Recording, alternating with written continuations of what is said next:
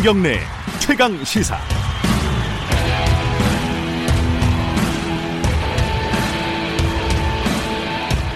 김경래 최강 시사 2부 시작하겠습니다. 어, 우리가 분단 국가지 않습니까 아직까지. 그래서 어, 전국 각지에 특히 이제 접경 지역, 그 휴전선 인근 지역에 군사 시설 보호 구역이라는 데가 굉장히 넓게 분포가 돼 있습니다. 여기는 어, 개인의 사유재산권, 그러니까 예를 들어 뭐 건물 짓거나 이런 게 굉장히 힘든 그런 거죠. 이제 군사 작전이나 이런 데 필요하다는 이유로 이 중에 일부가 어, 해제가 됐는데 그게 24년 만에 최대 규모라고 합니다. 어, 해제 방침을 밝힌 면적이 여의도의 100배가 넘는다고 해요. 116배. 최근에 뭐 남북 화해 분위기 이게 어, 반영이 된 거겠죠. 어, 앞으로 어떻게 되는 건지 이게 그 그쪽에 땅을 갖고 계신 분이나 그쪽에 사시는 분들한테는 굉장히 중요한 문제일 수 있습니다. 어, 더불어민주당 국방위 간사 민홍철 의원 연결돼 있습니다. 안녕하세요. 예, 안녕하세요. 민홍철 의원입니다. 네. 일단 어, 제가 말씀드렸듯이 최근 남북 화해 분위기 이게 반영이 된 겁니까? 아니면 원래부터 이렇게 계획이 돼 있었던 겁니까, 이게? 어, 그게 이제 물론 뭐 영향도 있겠죠. 그러나 예. 원래부터 지난 2월 달에요. 예. 예 그런 국방 개혁 차원에서 이제 민원 해소와 규제 완화 네. 차원에서 어, 국민의 민원을 해소하자라는 음. 측면에서 준비가 됐고요. 아, 이제 이번에 발표가 됐죠. 이게 민원이 네. 굉장히 많죠, 이 부분이요. 그렇습니다. 뭐 적경 지역뿐만 아니라 네. 후방에 이제 군부대가 주둔하는 그 지역에서 그 재산권 행사라든지 여러 가지 음. 건축이라든지 개발 행위 제한이 가해지고 있기 때문에 네. 아, 그에 따른 민원이 계속 많았었습니다. 네. 네. 일단요, 그 그게 궁금한 건데 군사시설 보호구역에서 해제된 곳은 어 뭐가 달라지는 거예요? 거기 땅을 갖고 계신 분이나 아니면 거기 사시는 분들은? 음, 네, 그래서 이제 군사지역 보호구역이라는 게 이제 조금 말씀을 드리면, 네. 이제 조금 구분이 돼 있습니다. 네. 이제 통제 보호 구역이라고 해가지고요. 네. 이제 군사 분계선으로부터 10km 이내, 네. 그리고 이제 중요 군사 시설 외곽으로부터 300m 이내, 음. 이게 이제 통제 보호 구역이고요. 네. 그 다음에 이제 이번에 많이 이제 해제가 된 그 제한보 구역이라고 있습니다. 예. 이거는 이제 군사 분계선으로부터 남쪽으로 25km 이내가 지정이 돼 있고요. 네. 그 다음에 중요 군사 시설 외곽으로부터 이제 500m 이내, 음. 그리고 이제 여러 가지 탄약고라든지 뭐 방공기지라든지 사격장 뭐 이런 시설로부터는 아 1km 내지 2km 이내 이렇게 네. 지정이 돼 있는데요. 그 외에도 이제 비행 안전 구역이라든지 또 이제 서울을 위주로 한 대공 방어 협조 구역이 돼 있는데 네. 이번에 이제 아까 말씀하신 대로 여의도 116배, 네. 3억 한 3천 그한 600만 제곱미터인데요. 높네요. 그게 이제 에, 제한 보호 구역이 많이 해제가 됐습니다. 예. 그래서 그 지역에서는 지금까지 이제 여러 가지 건축 행위라든지 개발 행위를 할 때는 제한이 돼 있었고 어, 군부대 장의 그 협의를 반드시 얻도록 아하. 이렇게 돼 있었습니다. 예. 네. 이제부터는 그러면은 요번에 해제된 곳에는 군부대와 상관없이 그냥 네. 자기가 알아서 건축법상으로만 이렇게 규정을 지켜서 건물을 짓거나 증축하거나 할 수 있다는 거네요, 그죠? 그렇죠. 그러니까 이제 음. 행정 어떤 관청의 건축 허가라든지 개발 행위 어떤 허가로만 가지고 예. 가능하다 이렇게 이제 이해하시면 될 것입니다. 예, 이거 굉장히 좋아하시는 분들도 꽤 많을 것 같아요. 네. 근데 지금 네. 이게 제한 보호 구역이 해제된 부분도 있지만은 통제 아까 제일 어 뭐랄까요 이 규제가 높은 데가 통제 보호 구역이지 않습니까? 네, 네. 통제 보호 구역입니다. 통제 보호 구역이 제한 보호 구역으로 좀 낮춰진 규제가 좀 낮춰진 그런 지역들도 어, 있죠 이번에. 네, 그런 것도 있습니다. 네. 네. 네, 네. 그러면은 어, 원래 통제 보호 구역은 건축을 아예 못하게 돼 있었나요? 그렇습니다. 아. 예. 그러니까 이제 가장 중요한 지역이죠. 그러니까 예. 민통선 5km 그, 그, 저 뭡니까. 주로 이제 이렇게 평상 그 민통선 이북이라고 표현하지 않습니까? 그렇죠. 아, 그런 지역이라든지 아, 또 군부대로부터 300m 이내 지역이라든지 이런 예. 데는 뭐 예, 건축 자체가 제한돼 있었죠. 그거를 제한 보호구역으로 보호 구역으로 바꾸면은 군부대 협의를 해서 건축을 할 수 있다. 뭐 이런 네, 거죠. 네, 예. 네. 그러니까 전반적으로 어쨌든 규제의 수위를 다 낮춘 거다. 전반적으로 네. 이렇게 이렇게 일단 이해를 하면 될 것 같고요. 네, 네. 근데 이게 좀 어, 뭐랄까요 일부에서 이제 걱정하는 부분들이 있어요. 네. 첫 번째는 아니 이러면은 좀 난개발이 되지 않겠느냐. 네. 물론 지역 경제 활성화 이런 부분들도 있겠지만은 네, 네. 지금까지 뭐 난개 그 개발이 좀 안 되던 곳이 이제 허가가 되면 네. 난개발 혹은 투기. 네. 뭐 이런 부분들이 걱정되는 부분이 있는데 여기에 대한 대책은 있나요? 어, 그런데 이제 주로 요번에 많이 해제된 게 이제 적경 지역을 위주로 한그 네. 강원도가 한그 63% 정도 되고요. 네. 그다음에 이제 경기도가 한 33% 되는데요. 네. 어, 아까 말씀하신 대로 이제 그런 난개발이라든지 그런 게 우려는 됩니다. 네. 그러나 아, 그 부분에 대해서는 별도의 법률이 있거든요. 네. 현재 이제 그 국토 어, 그 계획 및 이용에 관한 법률이라고요. 네. 이제 국토교통부의 소관입니다만은 음. 어, 이것은 요번에 해제한 것은 행위 제한에 어떤 행정 협의를 할 수 있고 또 재산권을 행사하는 데 있어서 어떤 제약이 없도록 한 거고요. 네. 어, 개발 행위 자체에 대한 것은 또 행정관청에서 또 소관하기 때문에 네.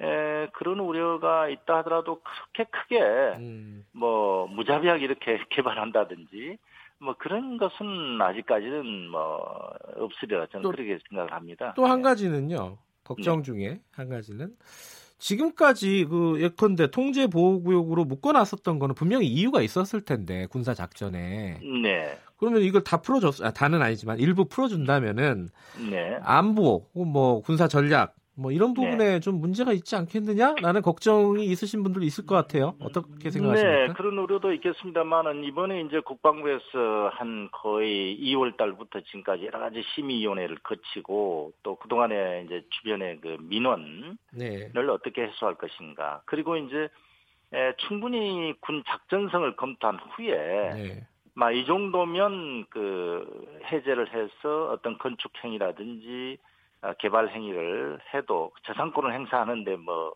오히려 괜찮다 이렇게 판단을 해서 한 거고요. 네. 어, 충분히 뭐 군에 대한 어떤 안보 상황이라든지 작전을 하는데 또 훈련을 하는데 지장이 없는 범위 내에서 한 거기 음. 때문에 에, 큰 어떤 안보상의 위의 요소는 없다 그렇게 저는 생각을 합니다.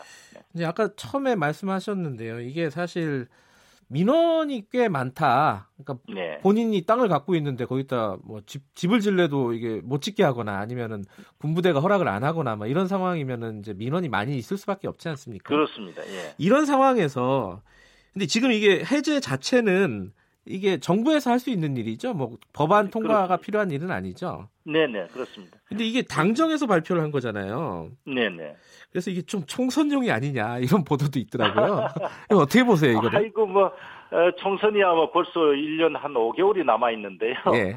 예, 이게 사실은 정부가 어떤 측면에서 해마다 조금씩은 해 왔었습니다. 예. 예. 그런데 이제 이번에는 아마 아까 말씀하신 대로 한 94년 이후에 최대의 어, 면적을 이제 해소한 건데 어, 대선 때도 공약이 있었죠. 이런 음. 어떤 민원에 대한 네. 어, 최대한의 규제는 완화해서 국민들의 재산권 행사나 어, 생활에 불편함을 주지 않도록 음. 하는 그런 차원에서의 예, 이번에 조치였다 이렇게 평가하고 있습니다. 네. 예. 총선용은 아니다. 네, 그렇습니다. 네, 아니, 네. 제가 그런 보도를 봐가지고요. 네. 여쭤봤고요. 너무 성급한 판단인 것 같습니다. 아니, 그러니까 예, 예. 이게 그냥 정부에서 발표해도 되는 건데 이게 당정이 네. 발표를 하니까 굳이 아 뭐. 요즘에 이제 저희 네. 문재인 정부 들어와서는요. 네. 어, 그런 어떤 어, 대민 그러니까 국민 발표라든지 어떤 정책의 변화 이거는 네. 당정 협의를 아주 활발하게 하고 있고 네. 아무래도 같이 가기 때문에 협의해서 같이 발표를 하고 있는 그런 상황입니다. 네. 근데 일단은 지금 아까 말씀하셨듯이 난개발이나 이런 부분에서는요. 네. 어, 이 뭐 통제 통제 보호 어, 통제 보호 구역, 뭐 제한 보호 구역 이런 거에서는 해제가 되지만은 다른 어떤 법률들 아까 뭐 국토교통부 그, 예, 예, 뭐, 관, 뭐 예. 관련 법률이라든가 아니면 뭐 환경 관련 법률도 또 있을 거 아닙니까? 예. 그런 것들은 뭐 다 유지되는 거기 때문에 그 개발을 하려면은 아니 마음대로 개발할 수 있다 이런 뜻으로 받아들이면 안 되는 거죠, 그죠? 네, 그렇습니다. 일단은. 왜냐하면 각 개별 법령에 따라서 네. 예를 들어서 뭐 제한 보호구역에서 해제됐다 해가지고 뭐 막바로 뭐 대규모 아파트 단지가 들어선다든지 네. 그래 할 수 없는 지역들이 많습니다. 주로 네. 보면 아까 말씀드린 대로 어 주로 이제 임야 지역이고요. 예. 주로 접경 지역에 어, 위주로 그러니까 음. 25km 이내에서의 많이 그 해제기 때문에 예. 에, 도심 지역은 거의 없다라고 봐도 뭐 과언이 아니고요. 예, 알겠습니다. 그 근데 한 가지 더 여쭤볼게요. 이번 이제 제한 해제랑 관련이 정확하게 연결되는 내용인지 모르겠는데 아까 민통선 네. 말씀하셨잖아요. 민간인 네, 출입 네. 통제선. 네. 고기가 출입할 때 이제 지금 절차가 복잡해서 좀 간소화하겠다. 이게 지금 이 보호구역 해제랑 연관이 되는 내용입니까? 어, 보호구역 해제하고 직접적인 뭐 연관이 있다라고 말씀은 뭐 아, 그렇습니다만은 예, 예. 그러나 이제 대국민 서비스 또는 예. 규제 완화 차원에서 이제 민통선에 보면은 이제 검문소가 있고 통제소가 있어서 그렇죠. 아주 어, 일반인들이 못 들어가게 하고 네. 또 주변에서 그 민통선 안에서 영농을 하시는 분들도 출입하는데 굉장히 불편함이 있었습니다. 네. 아 그러한 것을 이제 완화해서 쉽게 이렇게 신호만 확인되면은 들어가서 영농도 하시고 또 아마 이제 RFID라고요. 이제 그 자동화 시스템입니다. 그게 이제 완비가 되면은 일반 관광객들도 들어가서 이렇게 어. 뭐 관광할 수 있는 그런 절차도 이제 거치려고 지금 계획을 하고 있습니다. 아, 아직까지는 네. 지금 관광객이 마음대로 들어갈 수 있는 정도는 아니에요? 네네. 그래서 아무래도 이제 통제 부분은 아무래도 민통선 이북은 그래도 여러 가지 또 군사상 또 네. 요소도 있고요. 그래서 아직은 이제 아마 점차 어, 완비를 해서 네. 어, 그런 부분까지 확대할 계획입니다. 근데 저, 잠깐 헷갈리는 게 아까 뭐 우리 군사 분계선도 있고 민통선은 어디 어디에 돼 있는 거지? 몇 킬로 정도? 어, 그러니까 이제 민통선은 민간인 통제선이라고 하는데요. 예. 이제 군사 분계선으로부터 5킬로 이내. 아, 5킬로입니까? 네. 예. 네, 네. 아, 거기는 지금 이제 민간인들은 들어가려면 절차를 밟아야 된다. 예, 예. 근데 완전히 통, 예, 절차를 밟아야 됩니다. 지금 이제 어, 간소화되는 걸 장기적으로 볼 때는 관광객들도 자유롭게 드나들 수 있게끔 어, 만들겠다 이렇게 일단 네, 이해를 하면 네. 되겠네요. 그건 이제 일종의 대국민 서비스죠. 예. 네, 그래서 네. 알겠습니다. 어, 뭐 일단 지금 남북 관계가 약간은 어, 교착 상태라고 하나요? 뭐 지금 뭐 그런 상황인데 휴전선 네. 인근에는 그래도 좀 따뜻한 바람이 부는 것 같아요. 날씨는 추워도 예. 어떻게 보세요? 다만 다만 이제 이런 우려는 있죠. 이제 예. 에, 그 토지 소유자하고요. 예. 그 다음에 이제 주로 보면 민통선 이남에서 농, 영농을 하신 분들이 주로 임차해서 영농하신 분들이 많이 있거든요. 예. 그런 경우에 혹시 이제 에, 토지 소유주들께서는 재산권을 행사하기 위해서 이제 개발 위주로 하시려고 하다 보면은 네. 그 영농하신 분들이 이제 또 좀 불편함이 음. 따를 수가 있습니다. 영농 자질을 어떤 예. 옮겨간다든지 이런 경우에 아마 그런 경우가 있을 수가 있는데 그것도 잘 어, 아마 그렇게 빨리 진행되지는 않을 걸로 보여지는데요. 예, 예. 알겠습니다. 오늘 얘기는 여기까지만 듣겠습니다. 고맙습니다. 예, 예 감사합니다. 더불어민주당 국방위 여당 간사 민홍철 의원이었습니다.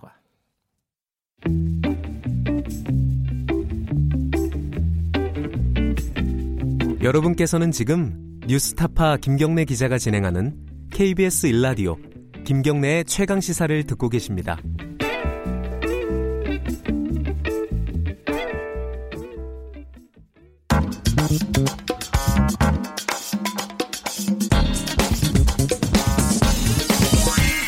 뉴스의 재발견. 예, 뉴스의 재발견. 뉴스 속 숨어있는 이면을 뒤집어보고 되짚어보는 시간입니다. 미디어 오늘 이정환 대표 나와 있습니다. 안녕하세요. 네, 안녕하십니까. 오늘은 미스터 피자 얘기를 갖고 오셨어요? 네네. 네. 지금 상장 폐지된 그 미스터 피자 말씀하시는 네, 거죠? 그렇습니다.